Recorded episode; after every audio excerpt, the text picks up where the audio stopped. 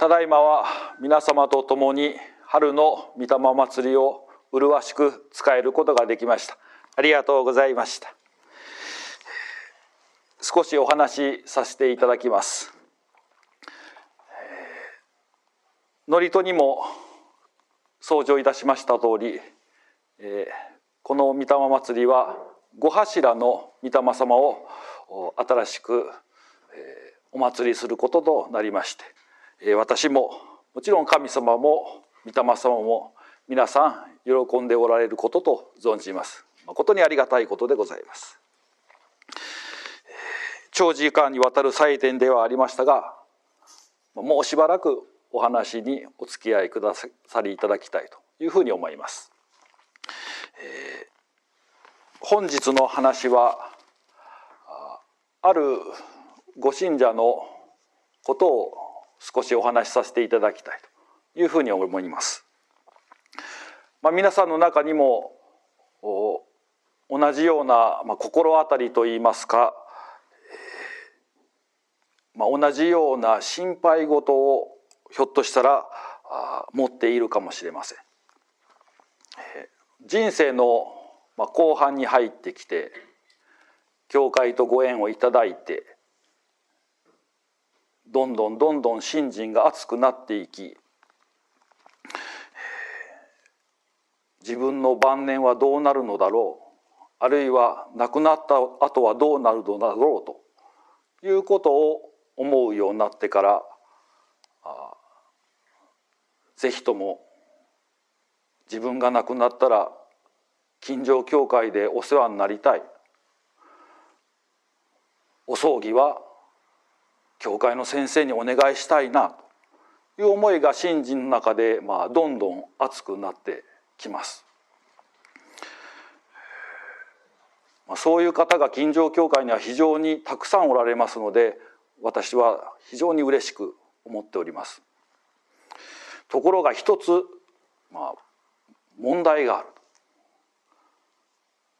先ほど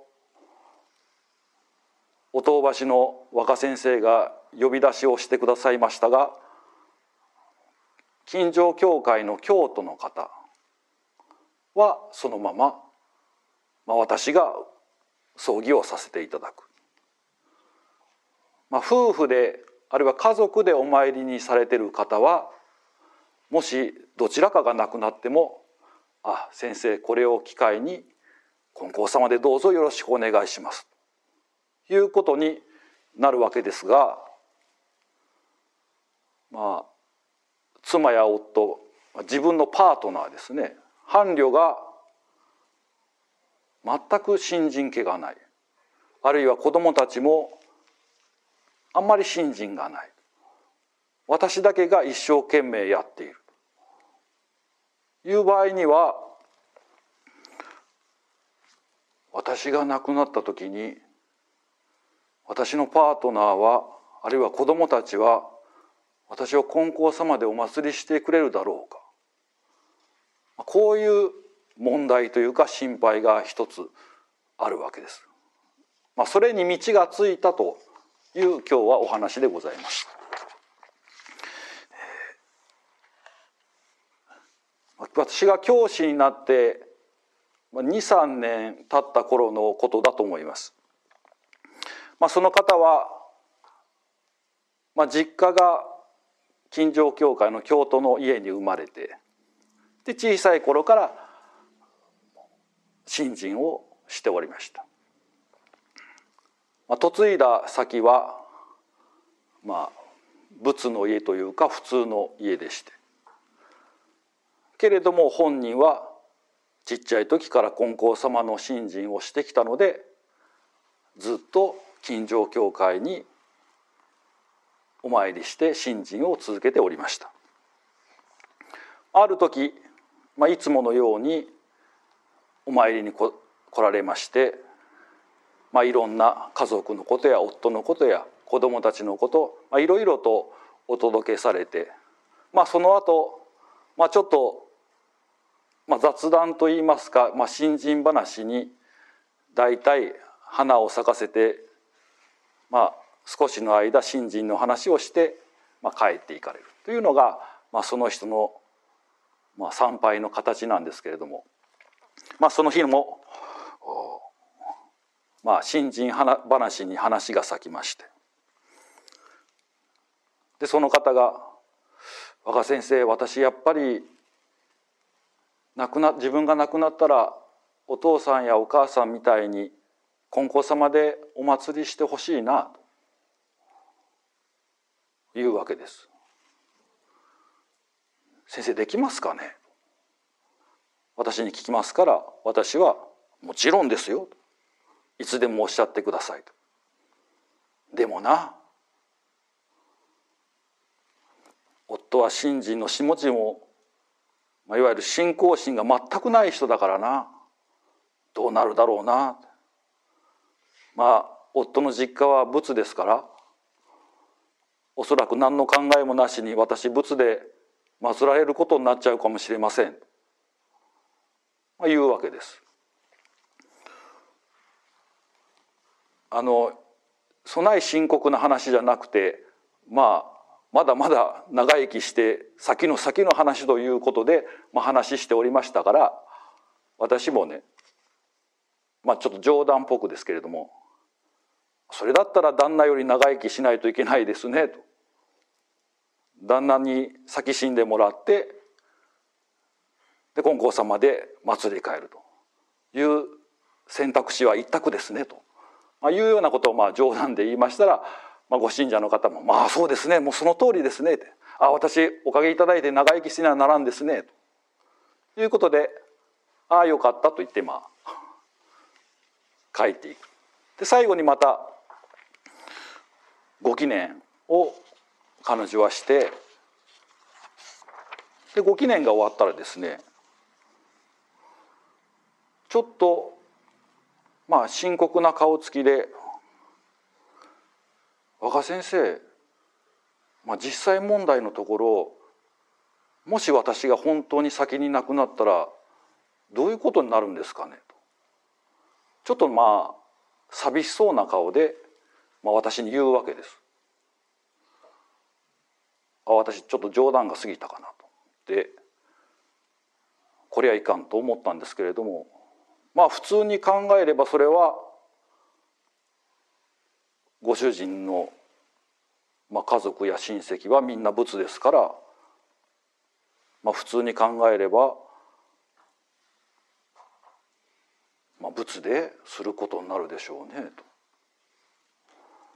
そうですよね。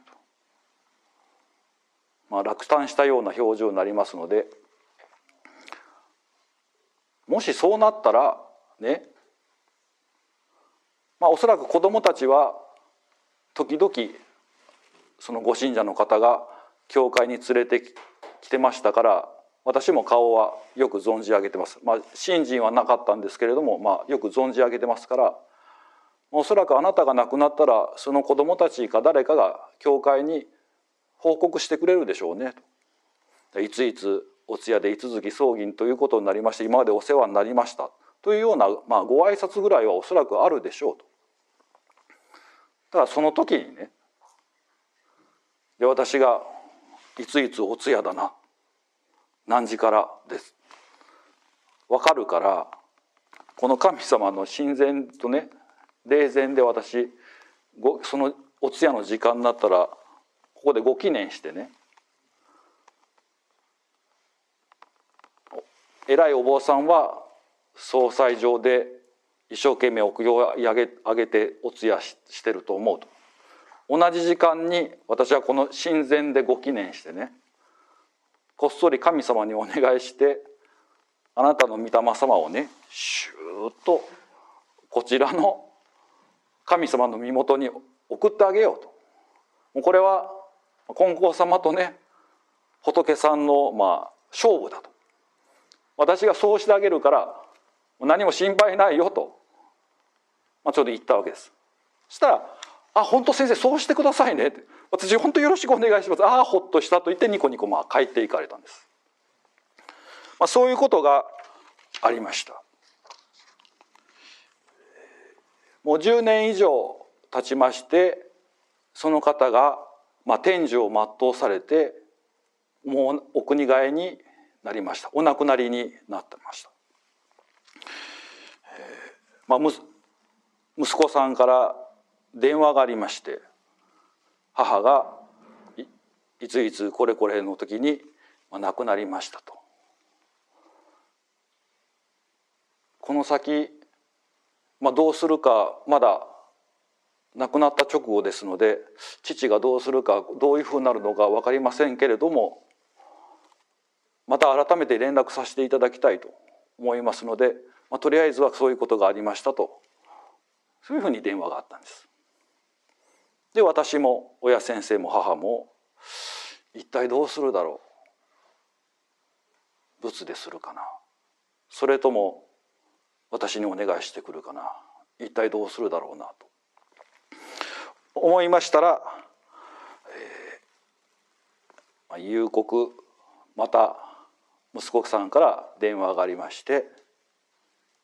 まあ、申し訳なさそうにですけれども「先生すいません。あの父がまあ仏土すると言っておりますのでそうさせていただきたいというふうに思います。先生申し訳ありませんけれどもそういうことになりました。また改めてお伺いさせてご挨拶させていただきたいと思いますのでどうぞよろしくお願いします。そうか、まあ、仏でするんだなと。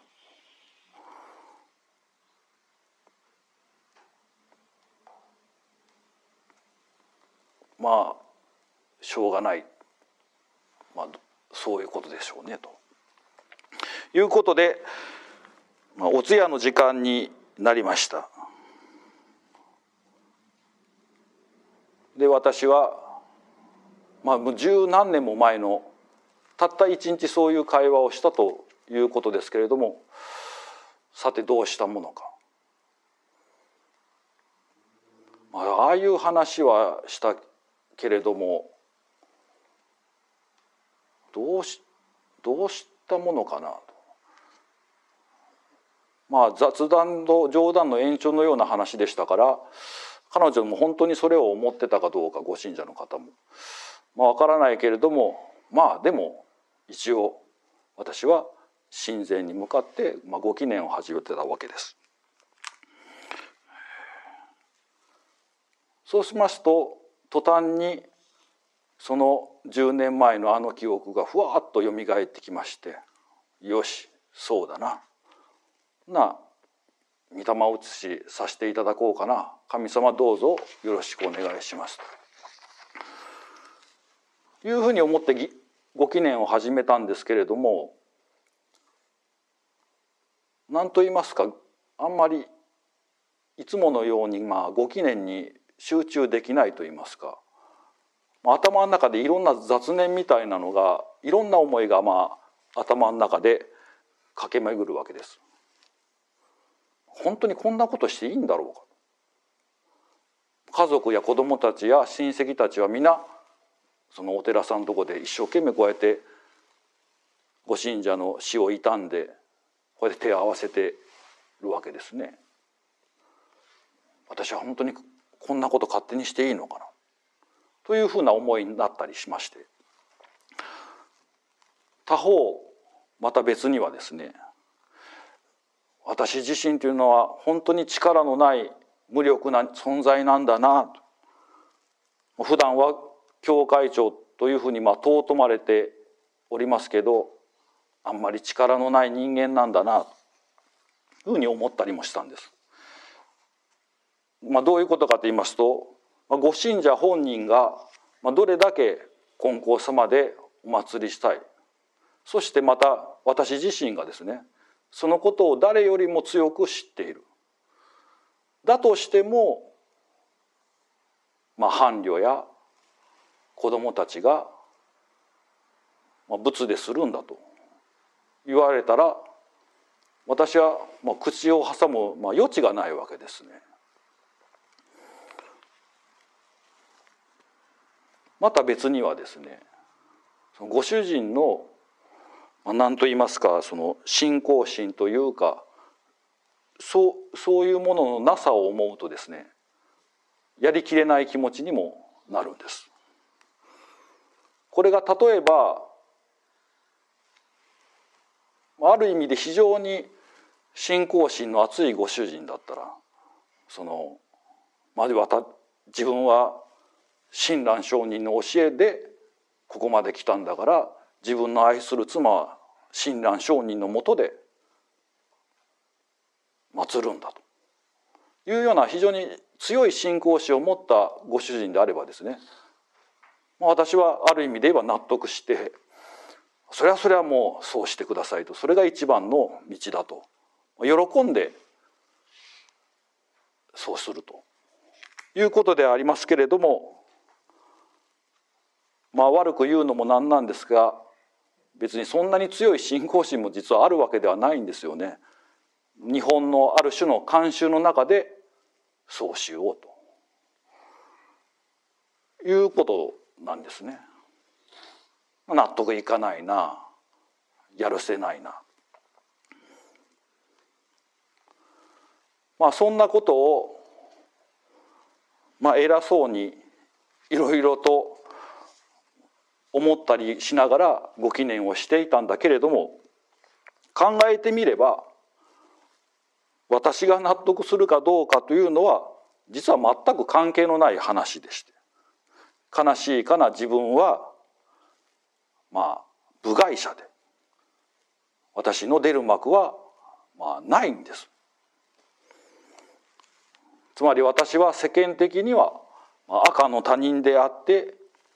教会長といえど、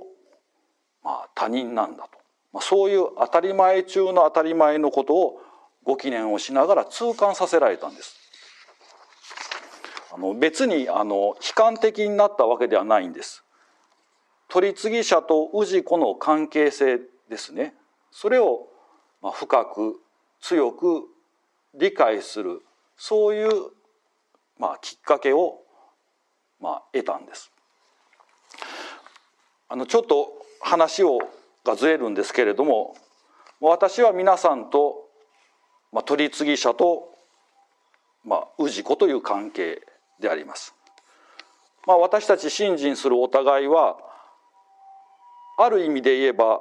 これほど強い関係性、まあ、絆というんですかねそれは他にはないと私自身もそう思っていますし皆さんもそう思っていただいているというふうに思います。もう一段大げさに言いますとねことによると時には親子の関係以上に強い関係性を私たちは持っているというふうに言っても過言ではないし実際そう思っているご信者の方々も少なからずおられると思います。ところがそういう関係であったとしても氏子が手を合わせることをしなくなってしまったら今まで築き上げた関係というのは、まあ、いわば砂上の楼閣のようにスーッと何もないように、まあ、なってしまうんです。神様でつながっている私とご信者信心でつながっている私とご信者この間柄は私自身もっともっと大切に考えていかなきゃいけないことなんだなというふうに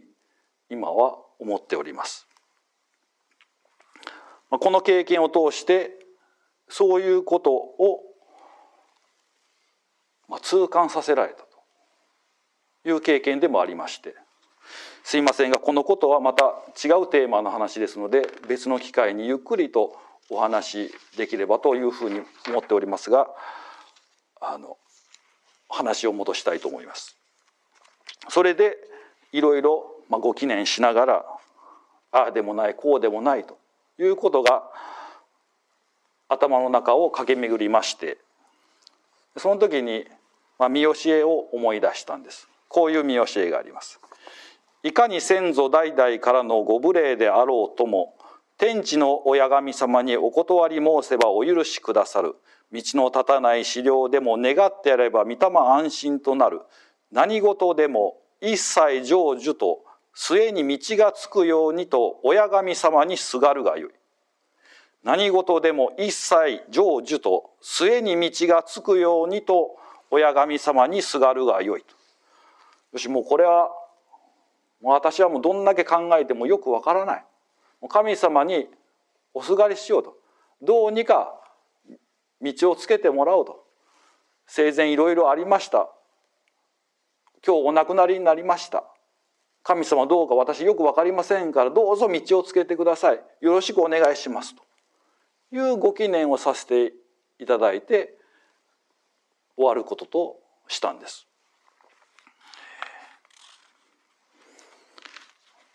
まあ、それから23日しましてご信者のその息子さんの家族ですね。もう家族がいて子供たちもいましたからその家族ですね。家族一同。あと娘さんもいまして娘さんの家族もみんな全員揃ってですね。で教会に来たんです。で、えー、ご信者の、まあ、亡くなる間際のがどういう経緯や葬儀がこういうふうに進みましたとか、まあ、いろんなことを、まあ、報告してくださいました。ああもう本当にご丁寧にどうもありがとうございましたと言うとその長男さん息子さんが私の方に駆け寄ってきましてそれで先生実はお願いしたいことがあるんですと。は何でしょうかと聞きますと実は生前母が亡くなる前にその息子さんを呼び寄せたというんです。あなたちょっと来なさいと。で母が私にこう言うんです私このまま亡くなってしまったらおそらく主人は私を仏で祀るだろうと。しょうがないそれは。今年の5月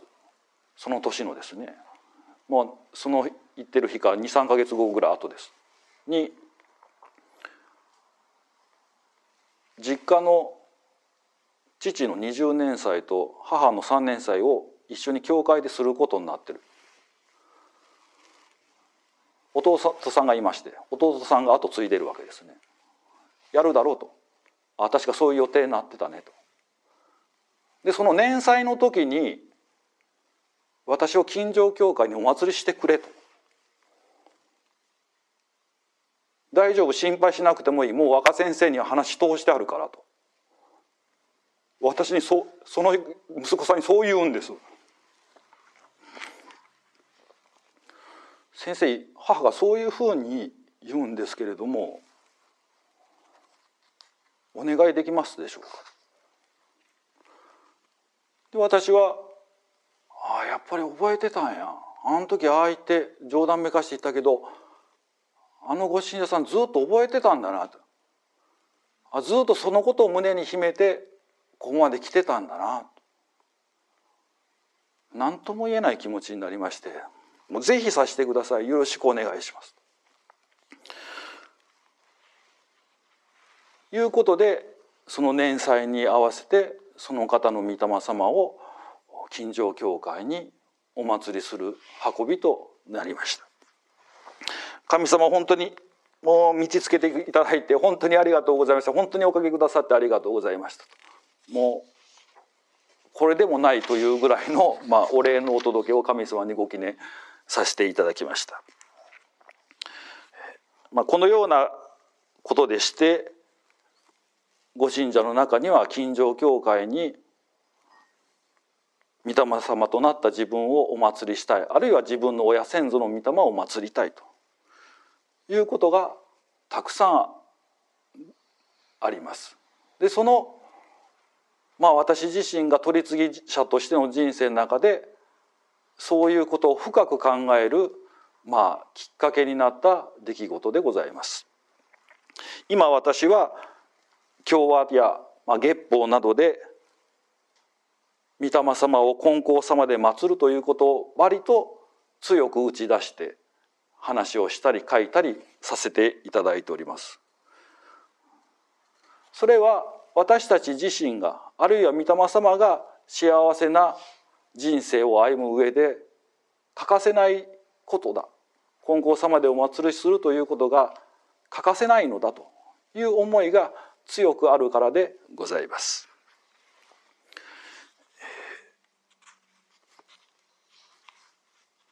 もうちょっとだけお話を続けさせていただきたいんですけれども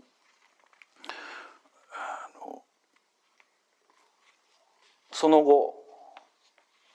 御霊様をお祭りした後現在に至るまでどうなったかというまあ後日談のような話もちょっとさせていただいてお話を終わろうかなと思います。お祭りさせていただいて、まあ、翌年があ、まあ、1年祭になるわけですね。で1年祭しました。でまあ皆様もご存知の通り金城教会の場合は1年祭したら次3年祭ですね。でその次5年祭10年祭となっていくわけです。まあ、1年祭終わった後その後ですねまあ音沙汰がないわけです。まあ、そりゃそうかもしれないですね。ご主人はまるで新人気のない人で。で子供たちは、まあ、教会を嫌っていることは決してないんだけれども、まあ、特に信心するとか、まあ、自分たちの生活の中に神様に手を合わせる御霊様に手を合わせるという習慣や感覚がないわけですからまあ自主的に教会の先生にお願いしたりこうしたいああしたいっていうことがないのでまあなんとなくまあ教会と関わることもないということでまあまあ当たり前というか普通といいますか音沙汰がないわけです。でそうこうしているうちにどんどんと三年祭の日が近づいてくるわけです。けれど連絡は一向に来ないどうするんだろうなどうしたらいいんだろうなというふうに私は思うわけです。そしてついにそのご信者さんが亡くなって命日になったんです。あやっぱり連絡なかったな残念だなと仕方がないなということで、まあ、私が一人で手厚くこの霊前にてその御霊様のお祭りをさせていただきました。まあこういう話を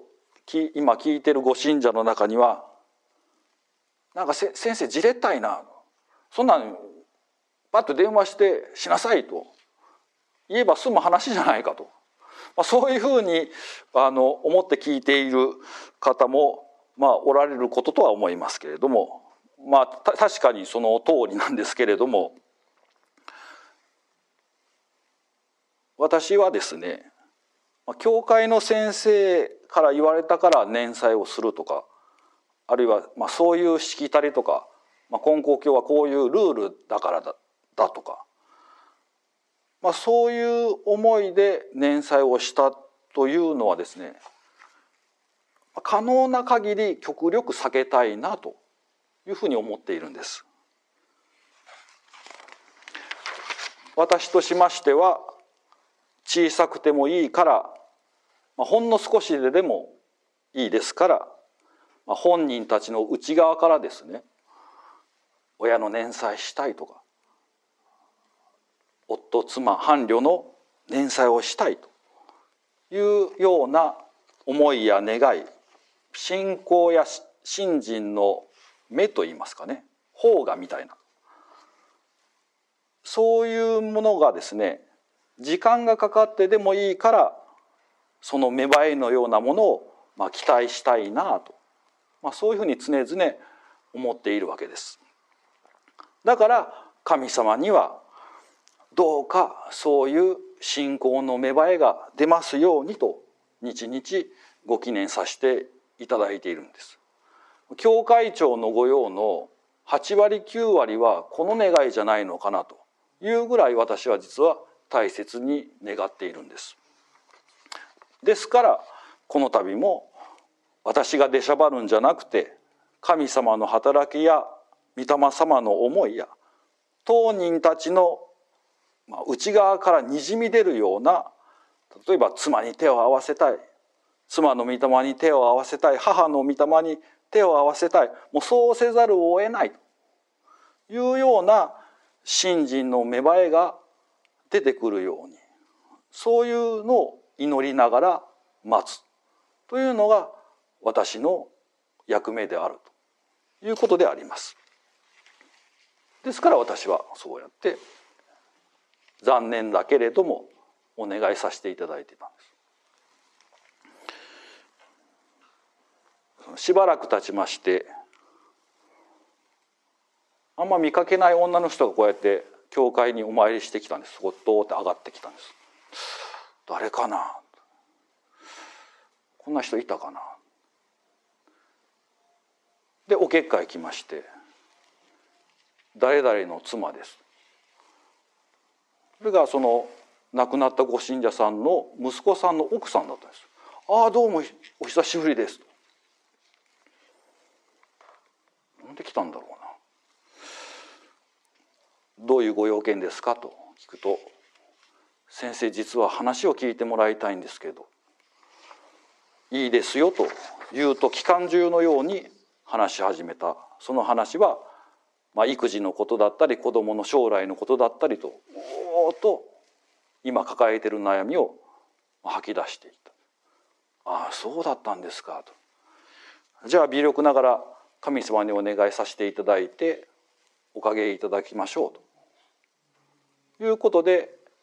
しばらくしたらその一番の悩みだった子どものことでパッとおかげをいただきましてそれをきっかけにその息子さんの奥さんがたびたびにお参り来るようになったんです。奥さんがお参りに来るようになったらそれに合わせて子供たちも節目節目でまあお参りするようになりご主人もつまり亡くなったご信者の息子さんもその奥さんと合わせて2人でお参り来るようになったんです。で月産するような形で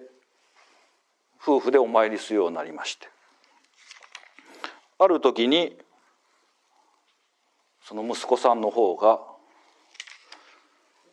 先生私もう金光様のルールというかしきたりというかそういう近所教会のこととか何も知りませんので何も知らないままこうやって無礼があってもいけませんのでもう何かありましたらもうぜひとも教えてくださいというふうにその息子さんが私に言うんです。で夫婦ともに「あ先生ぜぜひ教えてください」と言うから私は「ああ神様ありがとうございましたようやく土の中に入った種がシューッといってポッと芽を出してくれたんだな」というふうに思いましたから実は今年あなたのお母さんの3年祭の年なんです。まあ、命日は過ぎましたけれどももし差し支えなければ教会でまあ3年祭をさせていただきたいというふうに思っているんだけれどもいかがでしょうかとああ先生それはすいません本当によろしくお願いしますぜひじゃあ都合をつけてそうさせていただきたいというふうに思います。と言ってありがたく子どもたち全員集まってご主人も来て3年祭をやりその後5年祭もやり現在に至っております。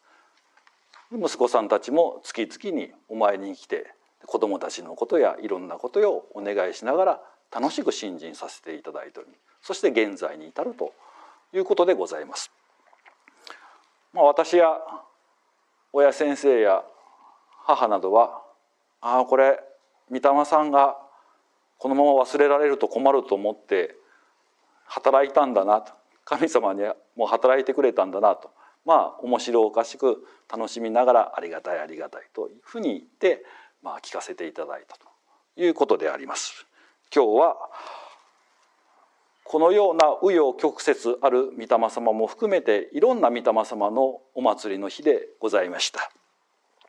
春の御霊祭りに合わせてこのようなお話をさせていただきました。お話は以上でございます。ありがとうございました。